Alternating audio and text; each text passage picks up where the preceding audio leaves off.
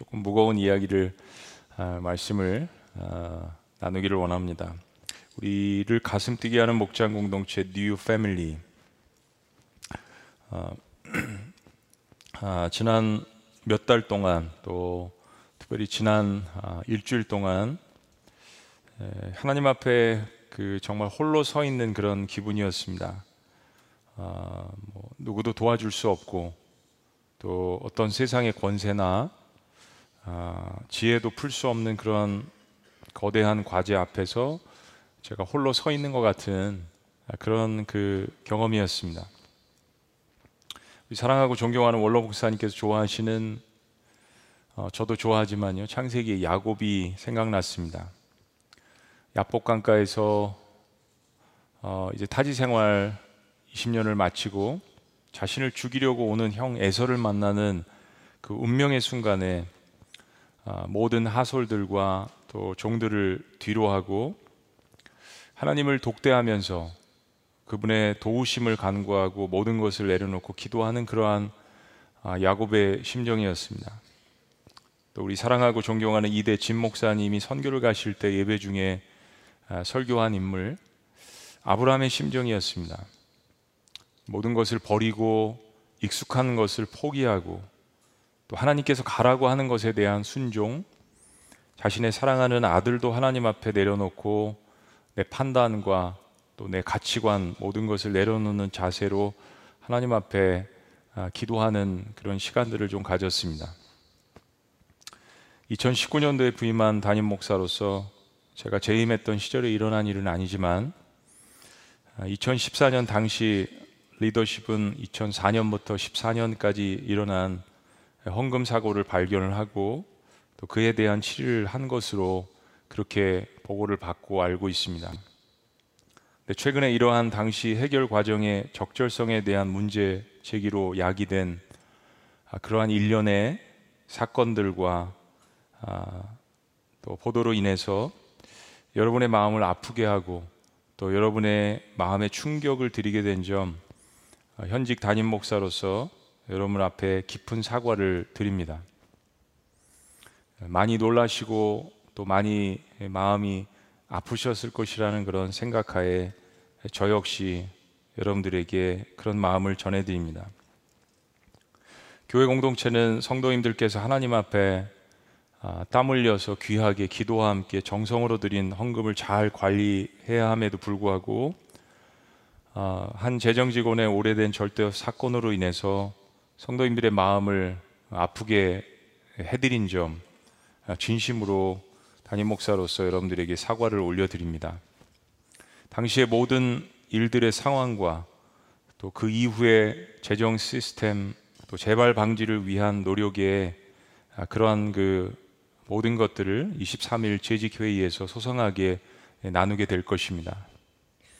코로나 상황, 상황 때문에 아, 대면을 할 수 없는 회의를 할 수 없는 아, 그러한 그 법 때문에 저희들이 기다려 왔지만 5월에 저희들이 재직교회에서 영상으로 함께 나눌 것입니다. 그때까지 일주일 동안 그동안 하나님께 주신 말씀과 은혜를 붙들고 교회에게 주시는 성령님의 음성에 한 마음으로 우리 귀를 기울이시는 그런 시간이 되시기를 여러분들에게 당부를 드립니다. 저도 부임한 지 2년도 채 되지 않은 담임 목사로서 지구촌 교회에 대한 어떤 소망과 아, 또 기대감을 가지고 부임을 했습니다. 여러분들 역시 새로운 리더와 새로운 출발에 대한 기대와 소망을 가지시고 어, 특별히 코로나 전염병이 한복판에서도 우리 지구촌 교회가 어, 민족 치유 세상 변화 이 비전을 가지고 또 복음 전도와 아, 이웃 구제에 대한 귀한 사역을 지난 1년 반 동안 사실 여러분들 힘에 지나도록 아, 귀하게 감당해 오셨습니다. 우리는 우리가 건강한 공동체인지 그렇지 않은지 어, 시험대에 올라와 있습니다. 근데 건강한 것은 전혀 아프지 않은 것이 아니라 아프더라도 그 병을 이길 수 있는 그 힘이 건강함 아니겠습니까? 이것은 지금 우리에게 위기이지만 이것을 잘 극복한 이후에 오히려 더욱 건강하고 후에 어떠한 어려움이 오더라도 흔들리지 않는 공동체로 도약할 수 있는 그러한 성숙함의 기회라고 생각을 합니다. 우리는 과거에 머물지 말자라고 이야기했습니다. 성경도 그것을 끊임없이 강조합니다. 과거는 하나님의 은혜만 기억하고 하나님의 영광만 기억하고 그리고 모든 것은 하나님께서도 우리의 과거를 기억지 아니하신다고 여러 번 말씀하셨습니다. 우리는 영적으로 신앙이 이집트에 머물러서도 안 되겠습니다. 계속된 불평과 불만이 있는 원망을 쏟아내는 광야에 머물러서도 안 되겠습니다. 하나님께서 말씀하시는 가나안으로 가야 합니다. 무브원 움직여야 합니다. 다 지나갈 것입니다. 인생이 길지 않기 때문입니다. 지구촌 교회가 특별히 코로나 한복판에서도 영혼을 구원하고 이웃을 구제하고 섬기는데 얼마나 귀한 사역들을 여러분들이 감당하셨습니까? 전염병 시대 정말 많은 사람들이 헌혈을 터부시할 때 3,200명이 헌혈을 해주셨습니다. 한 방울 한 방울 어, 한 사람 한 사람 처음으로 헌혈을 하신 분들도 많았습니다. 정말 전염병 시대 놀라운 헌신입니다. 우리 교인도 아니신 분들이 단칸방에 살면서 말씀을 듣고 눈 오는 날 봉투에 현금을 넣어서 가난한 이웃을 위해서 사용해 달라고 헌금을 하신 그런 일들 참 신년에 우리의 마음을 감동케 했습니다. 장애인 자매, 자매님께서 직장을 얻어서 첫 1년간 벌은 수입을 고스란히 하나님 앞에 헌금한 그런 일들은 참 우리를 부끄럽게 하기도 하고 또 도전하게 했습니다. 이런 것들이 M5 오병이어 사역의 큰 촉매자가 되었습니다. 우리는 우리의 사역들 앞에서 더욱더 그럼에도 불구하고 겸손해지고 또 감사해야 될 필요성이 있습니다. 지구촌 교회에 대한 인간적인 자부심은 이제 내려놓아야 할 때인 것을 하나님께서 말씀하십니다. 정말 교회다운 교회로서 교회 본질을 다시 한번 회복하라고 말씀하십니다. 기득권을 내려놓으라고 말씀하십니다. 건강하지 않은 주인의식도 내려놓으라고 말씀하십니다. 정말 그동안 건강하다라고 칭송을 받았던 지구촌교의 본질이 무엇인지 다시 한번 뒤돌아보고 정말로 하나님의 마음을 시원케 하는 교회, 주님의 눈이 가는 곳에 우리의 눈도 우리의 마음도 머무는 교회, 한 영혼을 천하보다 정말로 소중히 여기는 교회, 환란 중의 고아와 과부와 나그네를 돌볼 수 있는 교회, 민족 치유와 세상 변화를 하기 위해서 하나가 되어서 섬기는 교회가 되기를 주의 이름으로 축원합니다. 그런 의미에서 우리는 소외된 우리의 이웃을 영육간에 우리의 삶 가운데 끊임없이 돌봐야 할 책임이 있습니다. 어느새 교회 오래 다니면서 주님이 말씀하신 가난하고 소외된 이웃을 돌보라는 명령은 온데간데 없고 그저 소셜 클럽 정도로 생각하고 교회를 자아 실현의 목적, 개인의 명예와 유익을 위한 목적으로 다니셨다면 저부터 그리고 우리 모두가 주님 앞에 회개해야 할 그러한 때입니다. 하나님께서 그런 시그널을 아, 이런 일련의 사건들을 통해서 우리에게 말씀하십니다. 오늘 우리 지구촌 교회는 어느 때보다도 하나님의 음성을 듣는 날이 되기를 원합니다. 예수님의 십자가와 부활 위에 세워진 초대교회 공동체는 정말 하나님이 주신 능력으로 인간의 열심과 의지가 아닌 그들의 업적이 아닌 하나님이 주신 성령의 능력 오로지 그것으로 큰 부흥과 구원의 기적을 체험하고 있었습니다. 근데 그들이 느끼기에도 생각하기에도 결정하기에도 힘들어 보이는 커다란 장벽이 존재했습니다. 바로 유대인과 이방인들과의 오랜 역사적인 갈등이었습니다. 그리스도인이 된 이후에도 이 갈등의 문제는 계속됐습니다. 신구 세력의 화합의 문제였습니다. 오래된 전통을 가진 여호와 하나님을 믿었던 유대인들에게 그분이 보내신 메시아가 예수 그리스도라는 것을 깨달은 사람들과 이방인 가운데서 자신들이 찾고 찾았던 그 하나님이 유대인들이 믿었던 하나님이라는 것을 발견한 이 신구 세력 간의 화합의 문제였습니다. 예루살렘에서 베드로가 한 번 설교로 3천 명이 회개하고 남자만 3천 명이 회개하고 예수님을 영접한 후에 지상 최초의 교회가 예루살렘에 탄생했습니다. 근데 그 교회 DNA는 유대인들만 모이는 교회였습니다. 유대인들만 나갈 수 있었습니다. 유대인들만 축복을 받는 교회였습니다. 사도행전 8장에 큰 핍박이 일어납니다. 그래서 유대인 중심의 예루살렘 교회는 곳곳으로 흩어지게 되었습니다. 그 중에 빌립이라고 하는 제자가 사마리아로 가서 예수는 그리스도라고 증거를 합니다. 사마리아가 어떤 성입니까? BC 722년에 아수르에게 멸망을 당하고 그리고 그들의 정책과 또 후에 바벨론의 영향을 통해서 아스리에 있었던 아, 사마리아에 있었던 수많은 유대인들은 혼혈이 되어버렸습니다. 그리고 그들은 정통 유대인의 피가 아니라 여러 민족들과 섞였다라는 그래서 유대인들은 사마리아 사람들을 자신들의 동족이었음에도 불구하고 사람 취급하지 않았습니다. 근데 하나님께서 빌립을 그 사마리아 성에 보내셔서 그 핍박의 와중에 설교를 하게 하셨는데 놀라운 성령의 역사를 통하여서 많은 사람들이 예수를 믿게 되었습니다. 성경은 사마리아도 하나님의 말씀을 받았다라고 사도행전 8장 14절에 기록을 합니다. 근데 이것은 좋은 의미일 수도 있지만은 어떻게 사마리아 사람들이 예수님을 믿을 수 있는가라는 말에 의미도 포함이 됩니다. 그래서 베드로는 요한을 포함한 조사단을 파송합니다. 이방인이 하나님을 믿었다는 것에 대한 의심이 들었던 것입니다. 그 하나님께서 빌립을 남쪽으로 내려보내셔서 예루살렘에 들렸다가 북아프리카 자신의 나라인 이디오피로 돌아가는 그 나라의 국무장관을 만나게 하십니다. 이 사람은 넷이었습니다. 그는 하나님을 믿고 싶었지만 고자였고 이방인이었습니다. 때문에 음, 내가 생각하는 그 하나님 여호와 하나님을 만나고 싶었지만은 예루살렘 성전에는 들어갈 수 없었습니다. 들어가고 싶어도 자신의 신분이 이디오파의 높은 장관이었어도 그럴 수 없는 신세였습니다. 유대인들이 그렇게 전통을 만들어 놓았던 것입니다. 몸에 하자가 있었던 사람은 유대인이라도 예루살렘 성전에 들어갈 수 없었습니다. 근데 하나님은 빌립을 보내셔서 이디오피아 국무장관 내시를 예수님을 믿게 하시고 그날 침례까지 받게 하시고 그가 읽었던 두루마리 이사야서를 설명케 하십니다. 그것이 하나님의 마음이셨습니다.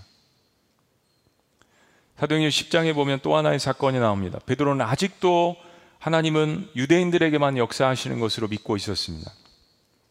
그래서 하나님은 밤에 기도 가운데 환상 가운데 하나님께서 깨끗하다라고 하시는 것을 내가 더럽게 여기지 말라라고 보자기에 레위기에서 이야기하는 유대인들이 터부시하는 그 짐승들을 내려보내서 잡아먹으라고 기도 가운데 말씀하십니다.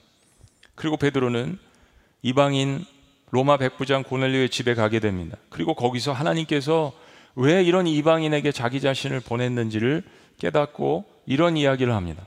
사도행전 10장입니다.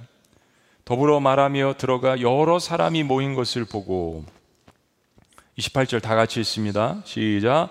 이르되 유대인으로서 이방인과 교제하며 가까이 하는 것이 위법인 줄은 너희도 알거니와 하나님께서 내게 지시하사 아무도 속되다 하거나 깨끗하지 않다 하지 말라 하시기로. 여러분 이 구절에서 어떤 것을 발견하십니까? 얼마만큼 유대인과 이방인들의 갈등이 심했는지를 알 수 있습니다. 그리스도인입니다. 예수님의 수제자였습니다. 새로 생긴 예루살렘 교회 지도자입니다. 야고보와 더불어. 그런데 유대인으로서 이방인과 교제하며 가까이 하는 것이 위법인 줄은 나도 알고 당신도 알거니와 이런 일을 그리스도인으로서 할 필요가 없죠. 베드로의 마음 가운데는 아직도 고넬료와 이방인들을 터부시하는 이 마음이 있었습니다. 그러나 하나님이 오라고 하시니 부름을 사용하지 아니하고 왔노라. 묻노니 무슨 일로 나를 불렀느냐? 왜 하나님께서 고넬료에게 보내셨는지 아직도 마음 가운데 깨닫지 못하는 베드로. 여러분 그리스도인이 되어도 자신의 고집과 편견을 내놓지 않으면 이렇게 다른 사람들에게 다가가는 것이 나와 다른 종류의 부류의 사람들이라고 생각하는 사람들에게 다가가는 것이 이렇게 어려운 일입니다. 베드로는 고넬리의 요청을 받고 어쩔 수 없이 그들에게 하나님과 예수님에 대해서 소개합니다. 말 그대로 어쩔 수 없이. 그런데 베드로가 기대하지 않았던 놀라운 역사가 일어납니다. 44절 말씀에 베드로가 이 말을 할 때 성령이 말씀 듣는 모든 사람에게 내려오시니 베드로와 함께 온 할례 받은 신자들이 즉 정통 유대인에서 예수님을 믿고 기독교인이 된 유대 기독교 신자들이 이방인들에게도 성령 부어 주심을 말미암아 논란이 이는 방언을 말하며 하나님 높임을 들음이로라. 그리고 베드로가 궁극적으로 마음 가운데 깨닫고 이렇게 이야기합니다. 이에 베드로가 이르되 이 사람들이 우리와 같이 성령을 받았으니 누가 능히 물로 침례를 베품을 그 말이요 하고 명하여 예수 그리스도 이름으로 침례를 베풀라 아니라 그들이 베드로에게 며칠 더 묵기를 청하니라. 베드로가 진심으로 마음 가운데 이제 깨닫게 됩니다. 하나님께서 유대인뿐만 아니라 이방인들도 그리고 자신들을 힘들게 하는 로마 백부장도 사랑하신다라는 것을 깨닫습니다. 또 하나의 사건이 펼쳐집니다. 이방인 교회인 수리아 안디옥 교회 이야기입니다. 사도행전 8장에서 일어난 핍박 가운데 흩어진 유대인들이 예루살렘에서 무려 800km나 떨어진 지금의 터키 지역에 세운 교회입니다. 근데 이 교회에서 아프리카 출신 흑인들을 포함해서 다양한 인종과 신분들이 모여서 예배를 드리고 신앙생활하고 교제를 합니다. 근데 사도행전 11장 22절에 보면 예루살렘에 있는 유대 기독교 지도자들이 이 이방인 교회에 대해서도 또 의심이 생겨나서 조사단을 파송합니다. 이게 어찌된 일이냐? 이방인 지역에 이렇게 많은 사람들이 모여 있는 지역에 어찌 저들이 하나님을 믿고 교회를 세울 수가 있는가? 그때 간 사람이 바로 바나바입니다. 바나바는 이 이방인 지역에 세워진 교회도 하나님께서 함께 하시는 놀라운 역사를 직접 방문해서 경험을 하게 됩니다. 그리고 예루살렘 교회 보고를 하고 그리고 바나바 마음속에는 이 안디옥 교회를 위해서 누군가를 보내서 돕기를 원하는데 그의 마음 가운데 떠오른 인물이 바로 사울이었습니다. 사울은 최근까지 교회를 핍박하고 그리스도인들을 잡아다가 고문하고 죽이는데 앞장을 섰던 유대인들의 선동자였습니다. 근데 그가 다메섹 도상에서 예수 그리스도를 영접했습니다. 바나바는 바로 그를 안디옥 교회로 데려와서 안디옥 교회를 돕게 하고 훈련을 시켰던 것입니다. 이 안디옥 교회는 노예 출신부터 분봉왕 헤롯의 가족까지 종부터 왕의 가족까지 유대인부터 이방인까지 교회를 핍박하던 전과자까지 다닐 만큼 다양한 형태의 사람들이 모인 교회였습니다. 근데 주변의 사람들은 유대인들만 모였던 이 지구상의 첫 번째 교회인 예루살렘을 보고 그들을 기독교인이라고 이야기하지 않았고 오히려 800km나 떨어졌던 수많은 다른 인종들과 다른 신분의 사람들과 다른 색깔의 사람들이 모였던 이 안디옥 교회를 보고 그들을 비로소 그리스도인이라고 불렀습니다. 그리스도인이란 말의 탄생은 예루살렘 교회가 아니라 저 멀리 떨어진 지금의 터키 지역인 800km나 예루살렘에서 떨어졌던 이방인 지역인 안디옥에서 생겨났습니다. 그 이유가 저렇게 다른 무리의 사람들, 다른 형태의 사람들이 이 이방 지역에서 이 한 곳에서 예수님의 이름 하나로 그렇게 하나로 되어지는 모습을 보고 그들을 그리스도인이라고 불렀다는 이야기입니다. 오늘 본문 갈라디아라는 이방인 지역에 세워진 교회도 그런 문제들이 있었습니다. 첫째는 하나님의 사랑과 십자가의 은혜를 잊어버리고 과거의 유대인의 전통으로 돌아가고자 하는 움직이었습니다. 처음에는 성령으로 시작했다가 율법으로 자신의 의로 끝나려고 하는 그러한 사람들이 생겨나기 시작했습니다. 처음엔 하나님의 사랑도 깨닫고 은혜도 깨달았지만 이제 신앙생활 하다 보니까 내 의요, 내 명분이요, 내가 쌓은 공로요, 업적이요, 그것으로 인해서 내가 신앙생활하고 예수 그리스도를 믿은 것처럼 그리고 앞으로도 그렇게 해야 내가 축복을 받을 것처럼 과거의 율법으로 돌아가려고 하는 사람들이 생겨났습니다. 내부도 마찬가지고 외부의 이단의 공격도 마찬가지였습니다. 그러다 보니 다시 유대, 유대인과 이방인들을 갈라놓는 그런 나쁜 마음들이 곳곳에 생겨나기 시작했습니다. 사탄을 칭하는 성경에 몇 가지 단어가 있지만 하나는 demon이라고 번역된 헬라어의 디아블로스입니다. 디아 무엇 뭐 사이에서 블로스 던지다라는 뜻에서 유래됐습니다. 즉 사탄이 하는 일은 사람과 사람 사이에 폭탄을 던진다는 이야기입니다. 하나님과 사람 사이를 이간질하고 갈라놓고 사탄이 만든 폭탄을 던진다는 이야기입니다. 그런데 하나님께서는 하나님의 사역은 그 갈라진 틈에 아들 예수 그리스도의 보혈을 통하여서 사랑의 접착제를 바르는 일이었습니다. 오늘 본문 갈라디아서 3장 말씀을 다시 봅니다. 너희가 다 믿음으로 말미암아 그리스도 예수 안에서 하나님의 아들이 되었으니 누구든지 그리스도와 합하기 위해서 침례를 받은 자는 그리스도로 옷 입었느니라. 너희는 유대인이나 헬라인이나 종이나 자윤이나 남자나 여자나 다 그리스도 예수 안에서 하나이니라. 너희가 그리스도의 것이면 아브라함의 자손이요 약속대로 유업을 이을 자니라. 지금까지 여러분이 들으신 이 성경의 배경을 듣고 이 말씀을 보시면 더욱더 마음 가운데 이해가 되실 것입니다. 그렇습니다. 사도 바울은 이야기합니다. 여러분이 다 여러분 모두가 다 믿음을 가지고 예수님 안에서 하나님의 아들, 딸, 자녀가 되었다라고 선포를 합니다. 근데 그렇게 된 이유가 우리의 업적과 우리의 명분과 우리의 당위성과 우리의 공분을 가지고 되었습니까? 아닙니다. 우리가 예수님과 하나가 되기 위해서 하나님께서 우리의 마음 가운데 성령 안에서 침례를 주셨기 때문입니다. 도저히 변화될 수 없는 마음, 도저히 하나님께 다가갈 수 없는 마음, 도저히 우리 스스로는 극복할 수 없는 죄와 허물의 문제들, 우리의 갈라진 마음들, 죄로 물든 그 마음들을 새롭게 주님께서 성령을 통하여서 갈아엎으신 것입니다. 그리고 에베소 말씀처럼 새 옷을 만들어서 입히셨습니다. 어떠한 새 옷입니까? 예수 그리스도의 살과 피를 짜서 만들어서 우리에게 입혀주셨던 거룩한 옷입니다.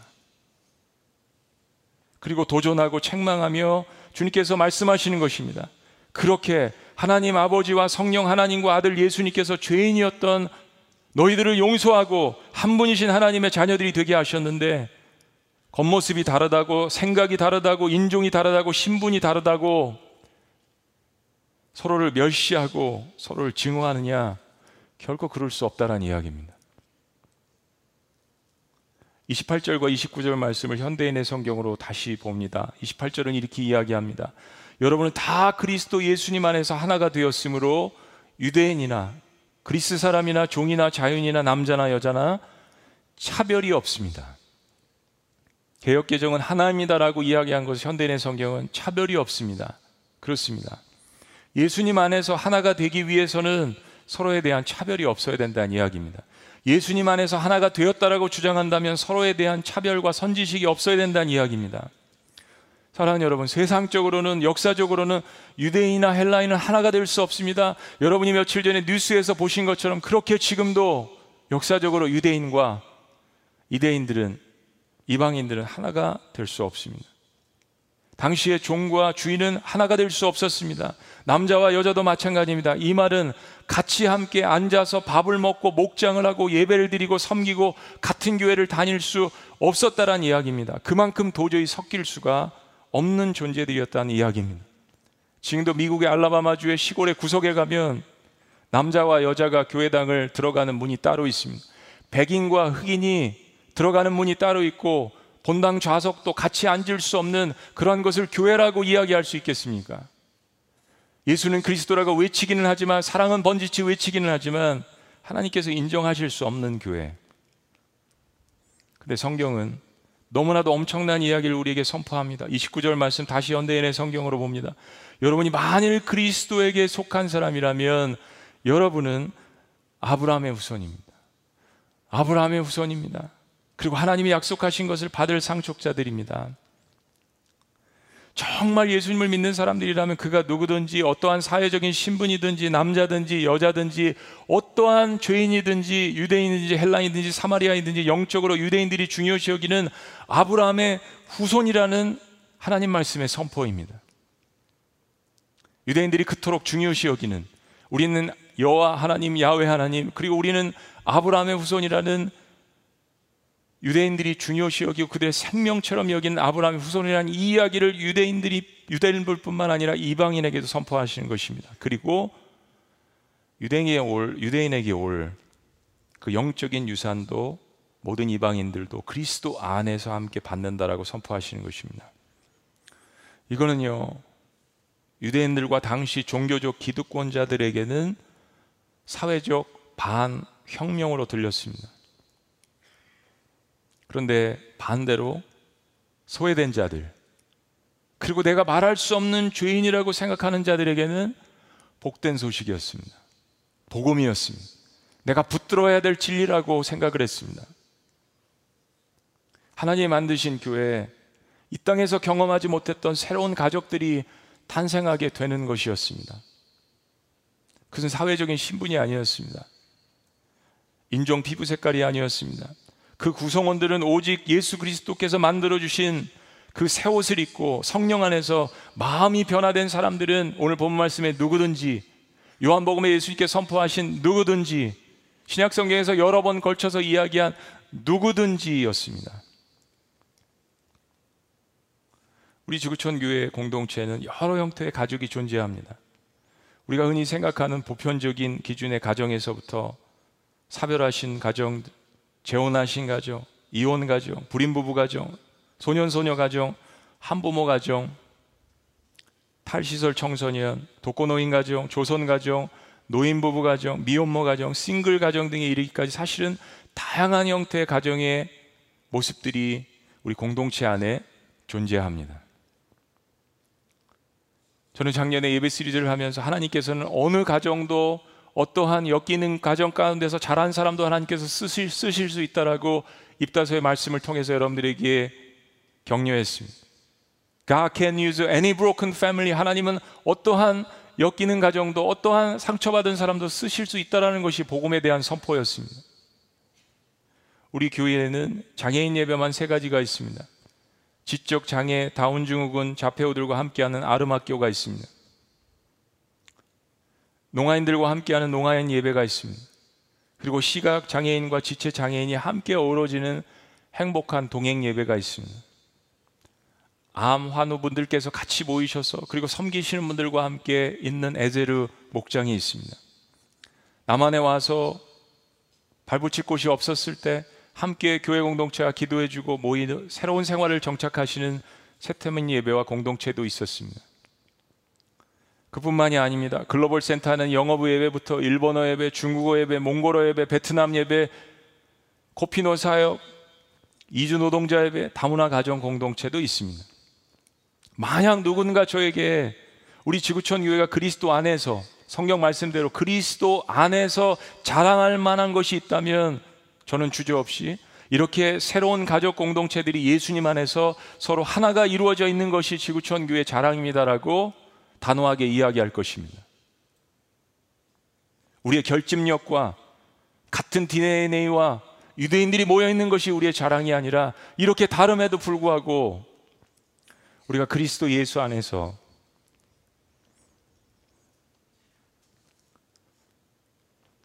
그분이 입혀주신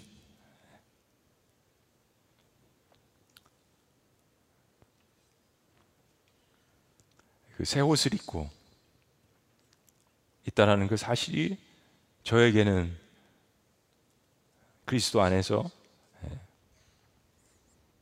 자랑할 만한 일이라고 생각합니다. 오늘 특별히 여러분들에게 소개해드리고 싶은 우리 공동체 한 부분은 입양 목장입니다. 여러분이 간증을 들으셨지만 저는 입양은 하나님 아버지의 마음을 가장 잘 표현하는 사역이라고 생각합니다. 몸으로 자녀를 낳는 것도 쉽지 않은 만큼 예, 마음으로 자녀를 낳는 것도 역시 쉽지 않습니다. 몸으로 낳건 마음으로 낳건 그것보다 더 중요한 본질은 우리 모두가 깨달아야 하는 본질은 자녀를 키우는 가장 중요한 본질은 사랑이라는 것입니다. 그래서 예수님의 사랑을 깨닫고 보니 그렇게 기도로 마음으로 자녀를 낳고 키우는 분들 입양 목장이 우리 교회에 있어서 얼마나 너무나도 자랑스럽고 기쁘고 행복한지 모르겠습니다. 때문에 간증하신 것처럼 입양도 역시 같이 함께 축제해주고 축하해주고 육신의 아이가 태어나는 것처럼 그렇게 공동체가 함께 격려해주는 그러한 축제가 우리 교회에 있어야 할 것입니다.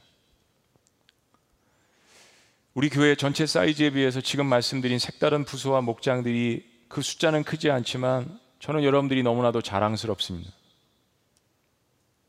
왜냐하면 여러분들이 교회 공동체 실제적인 DNA를 만들어가고 있기 때문입니다.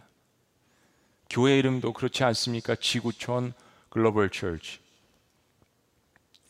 그리고 무엇보다 그런 사역을 위해서 시간을 내고 물질을 내고 사랑을 나누어서 서로를 헌신하고 돌보고 나누고 책임지고 눈물로 기도해 주시는 여러분들 성도님들이 계셔서 가능한 일입니다. 그것이 교회의 진정한 우리가 지켜야 하고 이끌어가야 할 그러한 DNA라고 믿습니다. 초대교회가 생길 때 사람들은 자신의 전통으로 판단으로 정죄하고 편을 갈랐지만 하나님은 그 모든 것을 예수 그리스도의 아들의 십자가의 사랑으로 하나님 마음으로 하나로 만들어 버리셨습니다. 그리고 유대인 중심의 예루살렘 교회를 흩으셔서 그들로 하여금 곳곳에 이방인 교회들을 세우게 하셨습니다. 유대인 중에 유대인이고 예수쟁이들을 핍박하던 전과자인 바울을 세계 선교의 리더로 삼으신 것 얼마나 영적인 역설입니까? 그리고 곳곳마다 그런 색다른 교회들을 세우게 하시고 바울도 목회를 하고 개척을 하면서 그 아버지 하나님의 마음을 깨달아가고 있었습니다. 그리고 그들이 누구든지 과거를 뉘우치고 하나님의 아들을 영접하는 자에게는 새로운 교회 공동체 가족으로 인정하게 하셨습니다. 그가 누구든지. 그리고 그 섬김을 통해서 교회를 섬기게 하셨습니다. 오늘 갈라디아서 말씀도 바로 그 전과자 사도 바울의 고백입니다. 바울은 로마서에서도 비슷한 고백을 합니다. 근데 로마서 8장에서 하는 이 고백은 갈라디아서 말씀과 더불어서 한 단어를 더 추가합니다. 무릇 하나님의 영으로 인도함을 받는 사람은 곧 하나님의 아들이라. 너희는 다시 무서워하는 종의 영을 받지 아니하고 양자의 영을 받았으므로 우리가 아빠 아버지라고 부르짖느니라. 양자의 영. 성령이 친히 우리와 우리의 영과 더불어 우리가 하나님의 자녀인 것을 증언하시니 어떤 다른 증언이 아니라 하나님 스스로께서 걸어하신 성령께서 우리가 하나님의 영과 더불어서 하나님의 자녀인 것을 하나님의 영이 증거하신다는 이야기입니다. 이는 혈통으로나 육정으로나 사람의 뜻으로 난 것이 아닌 17절 할라디아서 말씀과 동일한 이야기입니다. 자녀이면 또한 상속자 곧 하나님의 상속자여 그리스도와 함께 하나님의 아들과 함께 한 상속자니 얼마나 큰 영광입니까? 교회에게 주어진 성도들에게 주어진 근데 우리가 그와 함께 영광을 받기 위해서 고난도 함께 받아야 할 것이니라. 그렇습니다. 우리 모두는 그리스도인이 되기 이전에 죄의 자녀였습니다. 종의 영을 가졌었습니다. 그런데 그런 우리를 하나님께서 그의 아들을 통해서 입양해 주셨잖아요. 도저히 하나님의 자녀가 될 수 없는 저와 여러분들을 입양해 주셨습니다. 고와 같이 버려진 어디에도 머리 둘 곳이 없는 저희들을 아들 삼아 주시고 딸 삼아 주시고 예수님처럼 대해 주시고 예수님이 받으실 그 상속을 우리에게 주신다라고 이야기하셨습니다. 그리고 우리 모두를 그렇게 예수 그리스도의 핏값으로 사신 받은 교회로 부르셨습니다. 우리는 모두 하나님 안에서 새로운 형태의 가족이 된 것입니다. 부부도 피 한 방울 섞이지 않았지만 결혼하면 무천입니다. 입양도 피가 섞이지 않았지만 가족이 되는 것입니다. 그런데 하나님의 교회는 예수님의 피를 우리에게 나눠주셨습니다. 그 피로 우리의 죄가 사함을 받고 새로운 사람이 되었습니다. 새로운 옷을 입혀주셨습니다. 새로운 이름을 주셨습니다. 그리스도인. 그리고 서로를 형제 자매라고 부르는 것입니다. 그리스도 안에서 형제 자매. 사랑하는 여러분, 세상에서 이것처럼 아름다운 공동체가 어디 있겠습니까? 그것이 바로 에베소서가 말한 교회의 비밀이며 신비이며 아름다움입니다. 성경은 우리가 그리스도 안에서 한 지체 한 몸이 되었다라고 말씀해 주십니다. 이것은 우리가 서로를 존중하며 인정하며 주 안에서 하나가 되어야 한다라고 이야기하시는 것입니다. 아빠의 빈자리가 필요한 가정에 교육 목자로서 아이들의 머리를 쓰다듬어 아빠가 되고 엄마가 그리운 아이들에게 엄마가 되어줄 수 있는 것이 교회 공동체입니다. 스스로 일어날 힘이 없어서 자포자기한 사람들에게 손을 내밀고 형제님 자매님 같이 일어납시다 격려하고 주 안에서 일어날 수 있습니다. 기도하고 물질로 마음으로 사랑하러 돕는 그것이 바로 교회 공동체입니다.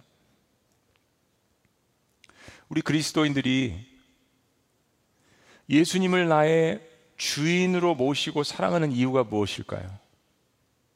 왜 여러분 예수님을 따르십니까? 저는 개인적으로 그분께서 하나님의 아들이심에도 불구하고 그분의 연약함을 보여주셨기 때문에 저는 주님을 사랑합니다.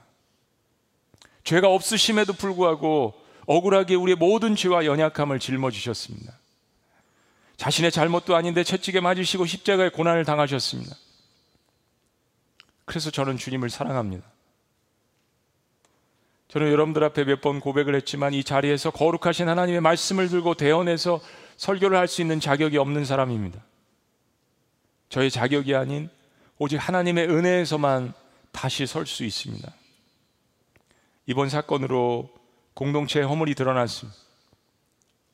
과거 일이지만 제대로 제때 알려드리지 못한 점 다시 한번 여러분 앞에 담임 목사로서 머리 숙여 진심으로 사과를 드립니다.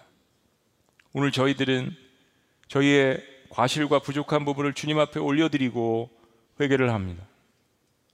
죄인들이 모여서 회개하는 공동체에게 여전히 우리가 온전하고 성숙해져야 하는 성화의 과정에 있다는 것 또한 깨닫습니다. 그래서 지구촌 교회 가족 공동체는 여전히 완성이 아니라 만들어져 가고 있는 것입니다. 그래서 소망이 있고 비전이 있는 것입니다. 그러나 저는 여전히 지구촌 교회가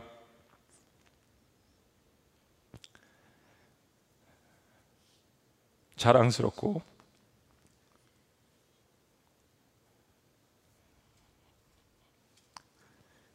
또 여러분들이 자랑스럽습니다. 예수님께서 지구촌 교회 머리가 되시기에 지구촌 교회는 예수님이 주인 되시는 한 본질적으로 신비롭고 아름답기 때문입니다. 제가 이민 생활을 오래 하면서 타지에서 깊이 깨달은 한 가지가 있습니다. 한국에서 안 좋은 소식이 들려오고 조국에서 정치가 민심이 또 교회가 어려움을 당하는 소식들을 이민자들은 많이 듣습니다. 북한의 위협과 정세적인 어려움들도 많이 듣고 가슴이 철렁할 때가 있습니다. 저는 저의 조국 대한민국이 완전해서 사랑하지 않았습니다.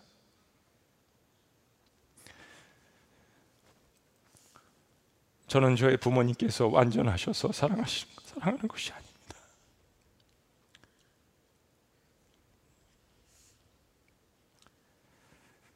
저의 운명이고 저의 조국이고 저의 부모님이기 때문에 사랑합니다. 조국과 가족은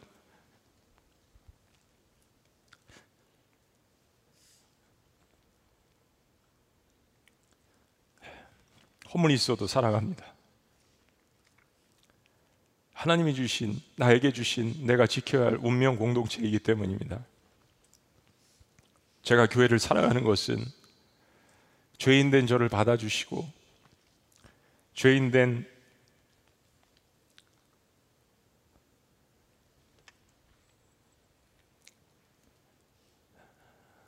저를 용납해 주시고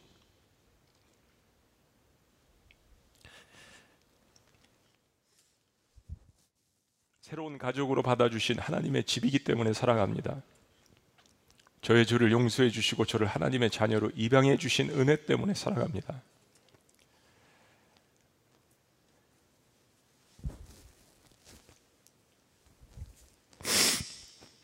사랑하는 여러분, 우리를 입양해 주신 그 말할 수 없는 은혜를 사모하시는 분들은 새로운 시대, 새로운 가정, 새로운 교회 가족 공동체를 한 마음으로 섬기시기를 주의 이름으로 축복합니다. 기도하시겠습니다.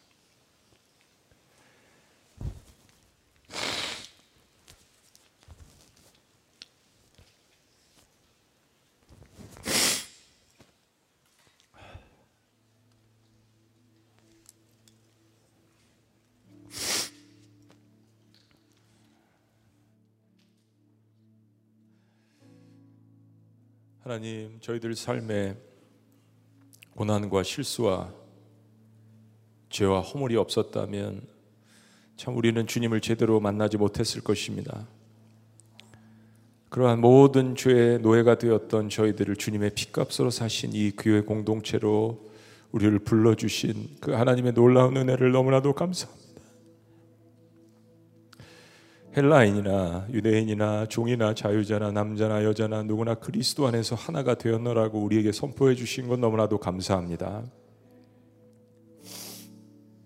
하나님 부족한 리더십과 부족한 우리의 허물을 주께서 용서하시고 주님의 피값으로 사신 바된 교회가 공동체가 New Family 우리의 가족이 비가 온 뒤에 더욱 땅이 굳어지듯이 성숙해지듯이 주님의 말씀을 붙들고 우리의 교회 성도됨의 본질을 깨닫고 주님 앞에 나아갈 수 있도록 주여 인도하시고 역사하여 주시옵소서. 늘 우리 자신을 되돌아보며 회개만이 살 길이며 능력인 것을 축복인 것을 주님 앞에 고백합니다. 예루살렘 교회에서 벗어나서 유대와 사마리아 땅끝까지 이르러 내 증인이 되는 지구촌 교회 글로벌 철치가 될 수 있도록 주님께서 함께하여 주시옵소서. 민족 치유와 세상 변화에 대한 이 사명이 어떤 것인지 왜 우리를 지구촌 교회를 부르셨는지 다시 한번 깨닫고 회개하며 하나가 되고 기도하며 예배하며 섬기는 정말로 이웃을 사랑으로 돌보고 이웃을 그리스도를 증거하는 그러한 사명이 우리 안에 회복되는 그러한 미래가 그러한 현재가 될 수 있도록 주여 역사하여 주시옵소서. 흩어져 있는 가정들, 어려움을 당하는 가정들을 주의 말씀으로 권면하고 위로하고 격려합니다. 어떠한 사람도, 어떠한 가정도, 어떠한 환경이 있는 사람도 누구든지 그리스도 안에서 새 가족이 되었음을 주님께서 선언해 주셨으니 이 말씀을 붙들고 소망을 잃지 않고 나아가고요. 다시 한번 일어나는 교회 공동체, 가족 공동체가 될 수 있도록 주께서 역사하여 주시옵소서. 놀라우신 이름 예수 그리스도의 이름으로 기도합니다. 아멘. 자리에서 다 같이 일어나시겠습니다. 일어나셔서 교회에 일어나라 주께서 부르시니 두려움과 실패 내려놓고 교회여 일어나라 다 같이 함께 기도하시는 마음으로 한 마음으로 주님 앞에 올려드립니다.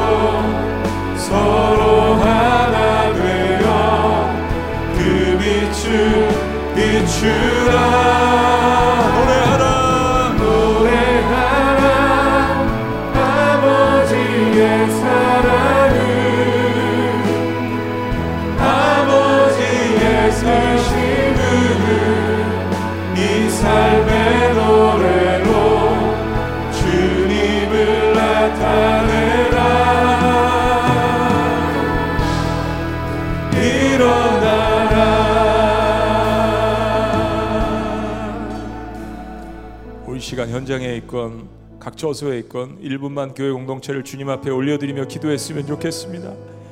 나 같은 죄인 하나가 교회에 들어와서 회개하고 나 같은 일꾼이 세워지는 비전을 가지고 New Family 어떠한 사람들이든지 예수님의 사랑에 그물망에 걸려들면 예수 그리스도의 가족을 만들고 교회 공동체로 만드는 비전과 꿈을 가지고 나아갈 수 있는 다시 한번 일어나는 다시 한번 주님이 주신 노래를 부르는 그러한 교회가 될 수 있도록 우리 다 같이 주님 한번 외치시며 기도합니다.